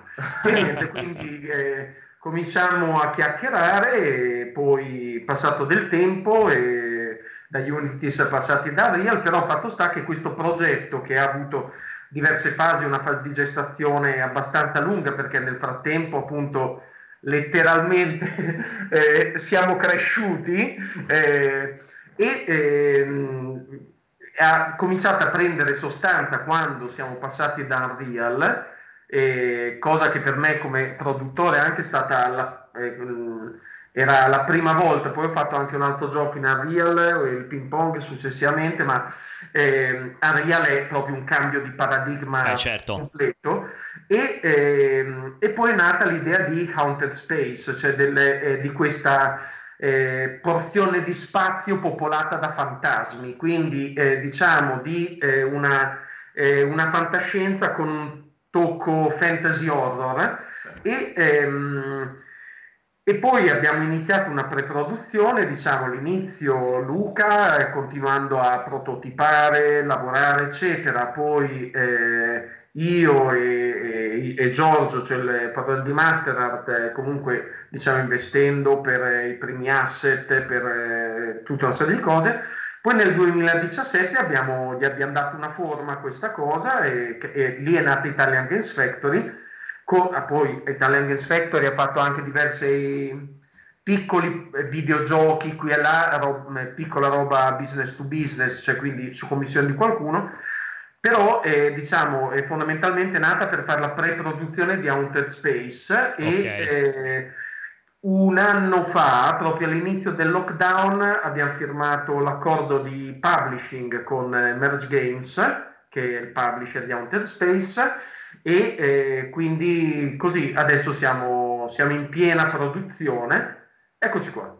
Allora, ti faccio prima di poi sentire Alessio e Francesco che ti vogliono fare domande, ti faccio appunto la, la, la domanda classica. Allora, Haunted Space è un simulatore, un titolo arcade, perché da quello che si vede nel trailer sembra ci sia una componente di simulazione perché c'è il desa- sembra come una, una, personalizzazione della nave, sembrerebbe vedersi a un certo punto. Poi c'è, c'è, questa, c'è questa, mappa sotto, si intravede nel load principale. Oppure sì. un arcadeone alla boh, Everspace, Free Space, Everspace, insomma, quella, quella roba lì. No. Scusa. Eh, eh, allora, la, la, cosa interessante è che in realtà può essere giocato da entrambi i lati, nel senso che eh, il sistema di guida, quindi parlando del movimento del, del sistema principalmente di guida dell'astronave, è un qualcosa che sfrutta eh, originariamente un sistema simulativo, quindi in realtà i movimenti che eh, avvengono all'interno del gioco sfruttano una fisica eh, estremamente simulativa, ma ci sono dei sistemi di compensazione del movimento che sono in realtà, se potenziati al massimo, rendono il gioco arcade. Quindi uno può giocarselo in tre modalità la prima è quella arcade uh, alla Everspace, ok, per parlare di insomma, competitor, e, ed è quella più, diciamo, semplice da, da giocare, tant'è che se uno lascia, eh, diciamo, il, il, gas, il throttle, si ferma abbastanza in fretta per darvi un'idea di quello che succede. Eh, l'inerzia non gioca, diciamo, troppo a sfavore del movimento e quindi è tutto molto fluido in termini di gameplay. In ogni caso, invece, quando si va dall'altra parte simulativa, si ha un gioco molto più alla Star Citizen, dove è molto più complesso, come nella realtà, guidare. E questo cambia anche poi chiaramente rispetto al ruolo combattimento. Che certo. Esatto. Esatto, esatto. Ma a, a, me piace tantissimo il tempismo. Io spero che questa cosa qui venga eh, colta al meglio perché effettivamente eh, il genere dei, dei, dei, simulatori spaziali, di queste esperienze spaziali che io adoro da lontano, da Elite 2, diciamo, ecco, eh, per un periodo è stato praticamente in stasi. Eh, c'è stato praticamente il ritorno, proprio con il ritorno di Elite, con la debacle iniziale di No Man's Sky, con eh, il sogno di Roberts, con Star Citizen. Eh, però sono ancora pochissimi e ci hanno insegnato anche che comunque il genere può essere approcciato in tantissimi modi diversi, perché tutti i giochi di cui ho parlato sono tutti estremamente diversi tra di loro. Eh, il vostro, vedo che c'è anche una componente narrativa. In che cosa, secondo sì, voi, davvero eh, prende le distanze dal resto del gruppo? E, vado io. Allora, diciamo che è questa diciamo, questione lore, questione storia, posizionamento, quindi diciamo più nella, nella mia sfera.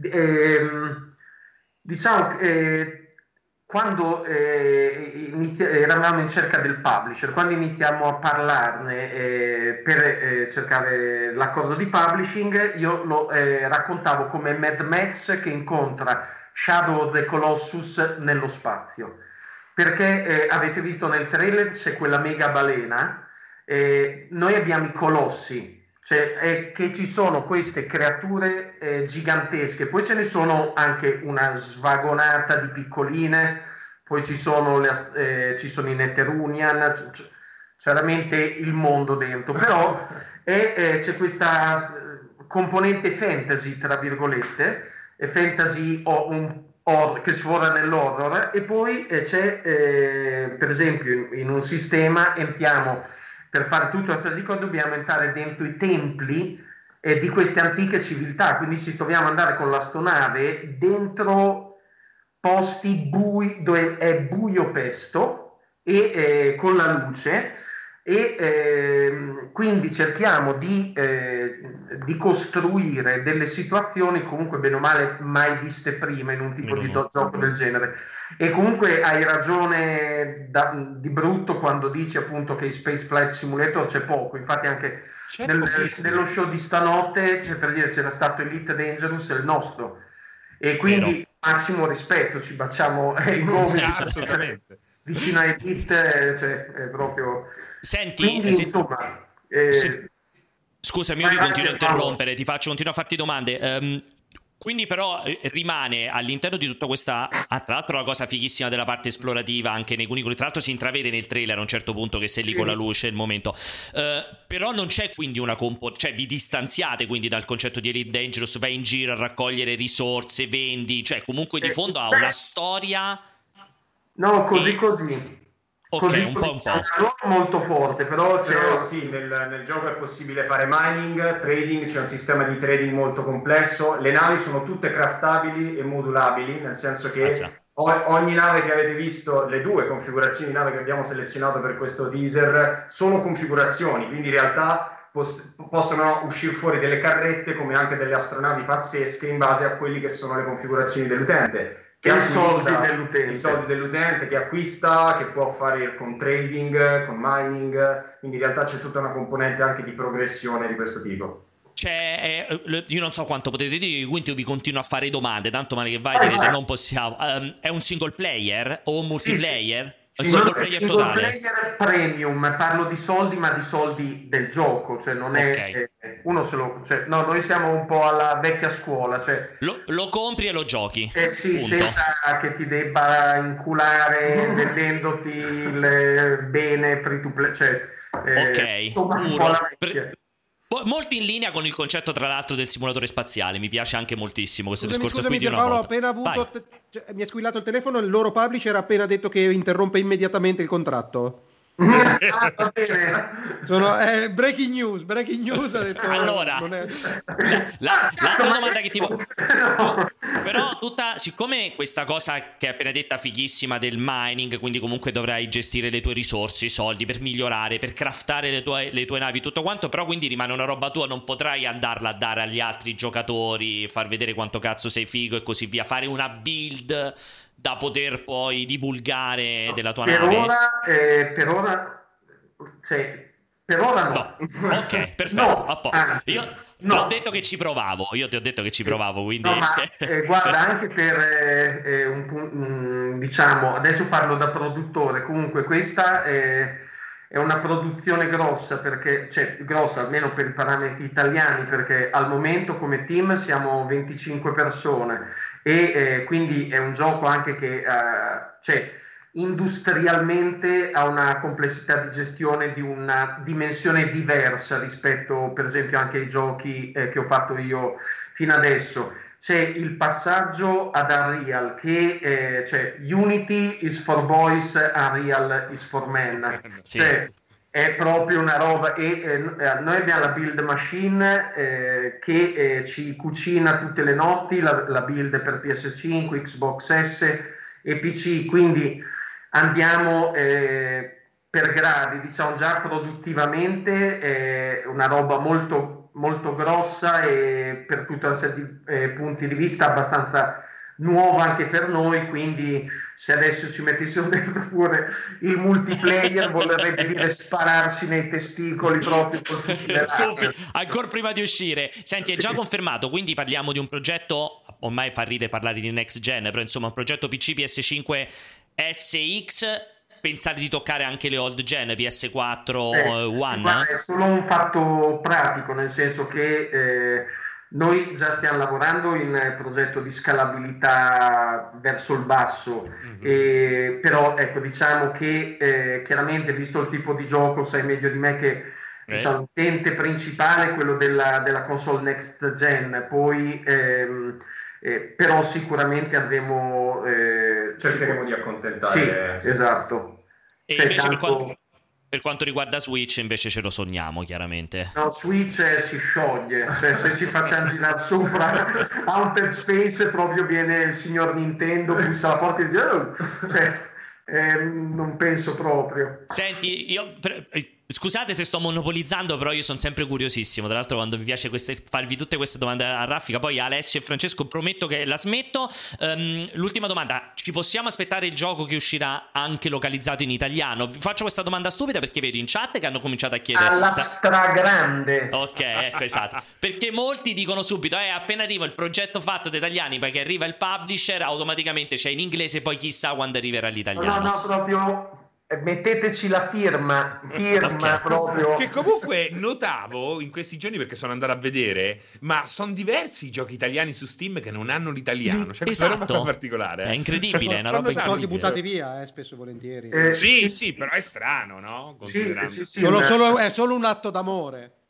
Mm, eh, boh, sì, eh, magari c'è anche il fatto che a volte quando magari il team è alle prime armi eh, e magari c'è del testo, lo mette hard codato nel codice e eh, quindi magari poi dopo fare una lingua in più, fare il, multi, il multilingua, multilingua, cioè diventa una rottura di coglioni a livello proprio di eh, programmazione, capito? Quindi cioè, a volte c'è anche una causa di mancanza di progettazione iniziale. Alessio, siccome penso che con Ivan condividete anche la stessa regionalità, vuoi fargli qualche domanda non in merito alla regione, chiaramente? Sì, non è Ivan in particolare, io volevo sapere da Luca, sai che sono un mediocre, quindi invidio le persone di talento, gli auguro tutto il male possibile. E, e, e, però mi chiedevo che tipo di background videoludico avesse, se ehm, il passaggio appunto da Unity a, a, Unreal è stato, è stato, complesso e soprattutto dato che proprio durante l'Ultra Pop avevamo parlato con Fanelli, eh, Pierpaolo aveva parlato con Fanelli, chiedeva, diceva che consiglio daresti ai nuovi sviluppatori? E una delle, delle questioni emerse era smanettate il più possibile con gli strumenti che sono di pubblico dominio perché imparare a, a, a fraternizzare con gli strumenti e avere un background di studio vi porta immediatamente a essere eh, come, come, nel tuo caso, essere comunque visto, essere, po- poter essere notati. Com'è stata cioè, la tua progressione? Anche, anche che videogiochi ti piacciono? Chi sei? Cosa fai? Certo, certo. Allora, io ehm, principalmente gioco videogiochi o first person shooter, quindi action in generale, o appunto simulativi spaziali. Questo è, diciamo, fantascienza, è un po' quello che prediligo. A livello di background, io comunque sia durante il liceo, all'inizio del, della prima e seconda liceo, mi sono appassionato all'informatica partito come programmatore normale, da autodidatta, mi sono poi avvicinato al mondo eh, dei videogiochi eh, sviluppando i primi giochi mobile su Unity. Dopodiché, eh, sempre smanettando, verso insomma, metà del mio percorso liceale mi sono avvicinato poi a quello che era Unity per PC, eccetera, ed è eh, diciamo, stato un po' quello che è il periodo in cui ho incontrato Ivan. Smanettare è fondamentale all'inizio perché poi in realtà uno dovrebbe a un certo punto smettere di smanettare e strutturare un po' quello che è eh, il proprio studio. Passare ad Unreal è stato un altro tipo di manica, nel senso che eh, sono passato ad Unreal in maniera molto più strutturata. Se prima lo facevo per all'inizio una passione, poi una progressione per una possibile professione che potevo eh, aspirare di fare. Dopo, quando c'è stato bisogno di passare ad Unreal, è stato un qualcosa di super accelerato perché c'erano una, insomma, una serie di, di, questioni produttive. Quindi sì, consiglio vivamente eh, a chiunque parte, soprattutto durante il periodo liceale in cui non ci sono input di nessun tipo dal punto di vista istituzionale di questo, di questo genere qua, almeno da dove provengo io, di intanto iniziare con le proprie, con le proprie mani, dato che Google eh, ci è amico, nel senso che mette a disposizione tutti questi strumenti, le informazioni e, le, e gli strumenti in maniera veramente eccellente. Quindi sì, consiglio vivamente. Mi viene, mi, perdona, mi viene da ridere mentre sento parlare perché immagino l'invidia nel cervello di Alessio che man mano che tu parli gli sta, cioè, eh, probabilmente gli sta scop- la calotta cranica sta faticando a contenere l'invidia. La sua, voce, la sua voce era un fastidioso acufene. Ma lo vedi Comunque... che i giovani non sono come li descrivi te, esistono no, anche dei no. giovani a modo che giocano ai simulatori. Ma infatti li seleziono, eh, li trovo, li sviluppano. No, un'altra domanda invece in questo caso per Luca, ma eh, passa anche attraverso eh, una richiesta della chat. Tramite il publisher avete ipotizzato eh, l'uscita su Game Pass? Avete parlato con eh, Xbox? Ivan, questa, vedremo, vedremo il vostro gioco nell'ID Box eh, fra mezz'ora e che cosa ne pensi in generale del Game Pass? Cioè, il Game Pass è un target, un punto d'arrivo o un giubbetto di salvataggio? Guarda, qua rispondo, rispondo eh, io eh, perché tanto non posso rispondere. Buono, buono, una non risposta è una grande risposta. Però. È, è la migliore sì, risposta, la non risposta, assolutamente. È, è, Lì veramente mi trovo Luke, il capo di Merge Games, che viene Ivan, Ivan, what are you doing? Eh, no, no, meglio di no. Ok, ok. Però scusami, però almeno però quella che ti ha fatto Francesco, cioè a livello generale, eh, cioè da, da addetto ai lavori, da sviluppatore, noi ogni tanto facciamo questa domanda, cioè l'idea del Game Pass comunque è un'idea interessante o un'idea, appunto come ha detto Francesco, è un, giubbotto, un giubbottino di salvataggio per chi sta per, per fallire? Sentiamo questa risposta in totale conflitto di interessi, prego. Dai, eh, allora lascio rispondere a Luca. Mi raccomando, ricorda che Luke ci ascolta. Eh ecco. io, io, penso che dipenda dal prodotto. Se uno sa di avere un prodotto veramente eccellente fra le mani, evita di bruciarsi il prodotto con eh, il giubbino di salvataggio, anche se effettivamente comunque sia non è sempre un male. Questo è il mio parere. Ok, perfetto, Poi, perfettamente è appena, stata, è appena stata tolta la possibilità di parlare per i prossimi tre anni qualsiasi tipo di live. Poi eh, l'ha detto lui, eh. io, non, io, io, passavo di qua, quindi non sono responsabile. Già, allora, io ho già un'idea di quello che potrebbe essere il gioco da, dalle parole che avete detto durante questo intervento, già mi sfrego le mani, ripeto, eh, sì. sono un grandissimo fan. Mi piace l'idea di dover fare quelle cose all'interno comunque di una trama trama in modo da andare avanti con la trama, quindi quelle cose che, che sono fine a, a, loro stesse in altri giochi, quindi il commercia, il migliora. Eh, immagino che qui naturalmente servano per portare avanti e raggiungere poi comunque un climax, no? A me piace moltissimo questa roba qua. E invece, sempre parlando di gameplay, strettamente di gameplay, a livello di combattimenti spaziali che naturalmente ci saranno, da, quali, qual è la vostra ispirazione? Dogfight ravvicinati, ehm, approcci più lontani, eh, voglio turnicare tra le stelle in piena libertà, potrò farlo o meno? Dimmi un po' qualche cosa. Vai, scatena. Allora, eh, proprio come ho detto all'inizio, quello che noi volevamo fare era un, un'unione tra la super versione arcade e quella alla Star Citizen, dato che comunque sono un giocatore di entrambe, nel senso che ehm, non mi piace il combattimento dove hai sempre il nemico davanti, spammi i colpi fino a che la vita non scende e a quel punto esplode. Perché noi, per esempio, a un certo punto abbiamo deciso, grazie al sistema di modularità, di dare la vita ad ogni singolo modulo quindi tu puoi proprio sgretolare un pezzo alla volta un'astronave proprio come fa abbastanza eh, nel, eh, abbastanza precisamente Star Citizen. Noi lo facciamo ancora più in profondità. Ci sono dei moduli critici, ci sono dei moduli non critici, ma strutturati. E questo vale anche per la nostra nave? Per la nostra nave e per le altre navi. Cioè io posso atterrare con metà astronave eh, distrutta con tutti i problemi che questo comporta. E poi fottere i moduli alle altre fottere astronavi. I moduli alle altre astronavi se non sono. Musica per le mie orecchie. Sì, sì, veramente. sì. E, e, questo chiaramente in base a quello che è il, il um, il sistema di eh, gioco che, che, stai utilizzando, quindi o arcade o simulativo, quella che è la via di mezzo, eh, è più o meno difficile, nel senso che se uno gioca in simulativo e ha questo tipo di complessità nel combattimento, per abbattere una nave ci metti il tempo che ci metti in Star Citizen, anche molto di più a volte, perché è tutto un gioco di traiettorie, colpisci prima quel modo, eccetera. Se sei invece in una modalità arcade, dato che sei molto più agile, ci metti poi poco a fare le virate di eh, che ti servono per dare quei colpi eh, critici per, per, poterle tirare giù. Quindi poi anche il gioco risponde in base a quello che è eh, la modalità che uno seleziona. E quindi sì, action puro e, e, e molto più pro, profondo di un action un pochino troppo spamma proiettili fino a che non muore. Perfetto. Ti, fa, ti voglio, vi voglio fare invece io uh, una domanda puramente tecnica, anche qui non so quanto mi potete rispondere, visto che andate next gen e tutto quanto classica domanda. In termini di caricamenti, cioè vi fa comodo avere SSD a quel livello? Cioè, cosa ci possiamo aspettare? Una roba che giochi dall'inizio alla fine senza caricamenti, parti dall'hangari, non so se avrai una base, una nave sì. madre, non ho idea. Cioè, che, che tipo di, di, di, possibilità vi ha dato la componente tecnica se ci aspettiamo del ray tracing, super riflessioni, rifrazioni e così via? Allora, sicuramente, allora, il, il gioco essendo un open world eh, ora non so se posso parlare dei sistemi, non penso. Eh, un pochettino. Diciamo così, eh, ci sono un numero definito di macrosistemi che contengono sottosistemi a distanze molto elevate l'uno tra, eh, tra okay. di essi. Tra un, tra un, sottosistema e l'altro andiamo in open world eh, con un sistema di warp, di super velocità, insomma, eh, senza caricamenti. Quindi c'è una, una componente di viaggio intersistema eh, immediata. Ci sono le stazioni spaziali senza caricamenti, uno atterra o entra all'interno di una stazione spaziale eh, in maniera seamless, senza caricamenti e, mm, e per questo eh, sì, assolutamente eh, l'SSD è chiaramente un qualcosa che aiuta. Nonostante questo comunque sia è performante anche senza, okay. per, grazie diciamo, alla tecnologia principalmente di Unreal che gestisce questo tipo di, di, di, insomma, di comportamento.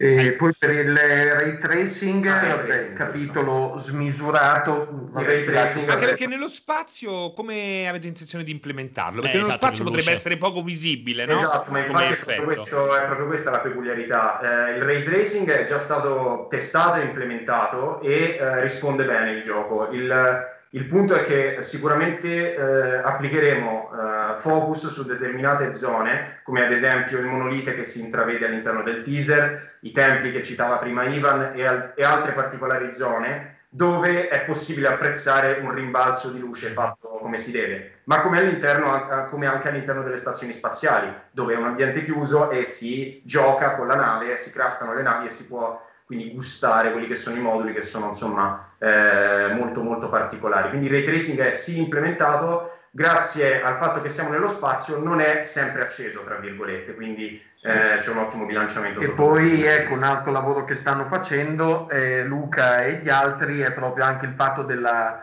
eh, la lunghezza dei raggi perché sì. riusciamo ad avere, eh, cioè, quindi abbiamo questo aspetto di ricerca e sviluppo proprio di eh, gestione di un ribaltamento di raggi comunque di breve distanza perché oltre una certa distanza diventa infinito quindi non si deve più calcolare certo. e quindi ci sono degli aspetti abbastanza peculiari appunto, su cui stiamo lavorando insomma e con aspetti di R&D non indifferenti. Allora eh, ti aggiungo senti, vai No, un'ultimissima cosa, ah, sì, capisco sì. che comunque è chiedere sempre di più, però immagino che possa essere una cosa interessante ehm, da lavorare magari in seguito, quindi post uscita. Il problema è che questi giochi sono veramente a loro agio in un contesto virtuale. Ci avete pensato? Pensate che non ne valga la pena o ne vale schifosamente la pena? Schifosamente la pena. Schifosamente la pena, assolutamente. E adesso... Ehm... Anche perché c'è la prima persona. Sì, sì. Eh, esatto, sì. sei la prima persona, poi siamo nel, in un contesto di spazio, quindi abbiamo un problema anche di motion sickness eh, di, ridotto, tutta una serie di comp- e poi eh, noi lavoriamo tantissimo su cose gigantesche, per esempio c'è la, la Metal Mother che è la mega fabbrica, c'è il primo insediamento che l'impero umano ha fatto in questa galassia, che è una che ormai è archeologia industriale, c'è una vecchia fabbrica abbandonata che ha delle dimensioni colossali cioè anche la balena che si vede nel, nel teaser è 10 km. Sì, sono chilometri di... di, di e eh, quindi in realtà virtuale le grandi dimensioni, cioè le, eh, le dimensioni contano. Cioè, eh, Assolutamente. Eh, poi ecco una cosa, eh, perché mh, mm, una precisazione, Luca ha citato, è un open space ma è chiuso, nel senso che eh, siamo dentro a delle gabbie, cioè delle gabbie vere e proprie, gigantesche, perché eh, sono delle gabbie che ci, si impediscono a noi di uscire oltre un certo limite, ma soprattutto impediscono a loro di entrare, entrare. Cioè ai fantasmi, perché diciamo tutta una serie di sistemi eh, sono controllati dall'impero umano, quindi sono, cioè, poi c'è l'anarchia totale dentro, però sono protetti, non ci sono cose che non si vedono. E poi invece a un certo punto usciamo nell'haunted space, cioè proprio laddove invece cazzo nostri, cioè, eh, dopo siamo e per arrivare lì dobbiamo fare delle, fare delle cose, subire delle cose per sopravvivere. Comunque allora, in chat vai. mi prendono in giro, scusami per Paolo, mi prendono vai, in vai. giro perché mi vedono effettivamente esaltato perché è una roba che a me tocca uh, sul vivo. Devo complimentarvi perché avete preso uh, una declinazione di gioco che Molto sembra non esserci e io esatto. mi impegnerò a descriverne uh, tutti i dettagli perché poi è difficile far capire qual è la differenza di questi giochi, ehm, anche tra loro, ripeto, perché il contesto è, è simile, ma poi l'approccio già anche nei giochi che sono attualmente in commercio commercio è totalmente diversa. Avere questa libertà, questo approccio simulativo in un contesto dove la narrativa può portarti anche ad esplorare roba, come mi ha detto, queste eh, basi abbandonate enormi dove poi eh, entra in gioco pure il ray tracing, è una roba che mi piace da morire, quindi ehm, va comunicata Figo. bene, ecco. Sì, sì, eh, faremo... Prego. Non ti si sente Alessio, sei mutato, quindi se vuoi facciamo finta di sentirti. Vediamo, no, perdonatelo, niente, quello... eh, no, no, scusa, è, è, quello più anziano del gruppo, quindi lo dovete anche beh, dovete avere pazienza. No, allora, molto velocemente io vi faccio due domande poi in chiusura perché vi ho preso troppo tempo a voi e poi succede un casino anche a noi perché poi abbiamo 365 cose da fare dopo. Io Ivan ti volevo chiedere, quanti siete a lavorarci? Classica domanda. Eh, adesso siamo, al momento siamo in 25. E okay. abbiamo avuto eh, eh, un anno fa eravamo attivi 32 eh, perché ade- adesso siamo in una fase di produzione diversa certo. rispetto a quanto certo. eravamo un anno fa, però sì c'è un lavoro eh, di... Eh, chiaramente essendo eh, dentro di noi eh, diciamo i Masterart che è un'accademia di arti digitali eh, questo, come Italia Games Factory abbiamo questa grossa potenza di eh, attingere a una eh, scuderia di artist eh, che praticamente sono nostri studenti quindi eh, intercettiamo appena dopo il ciclo di studi, eccetera,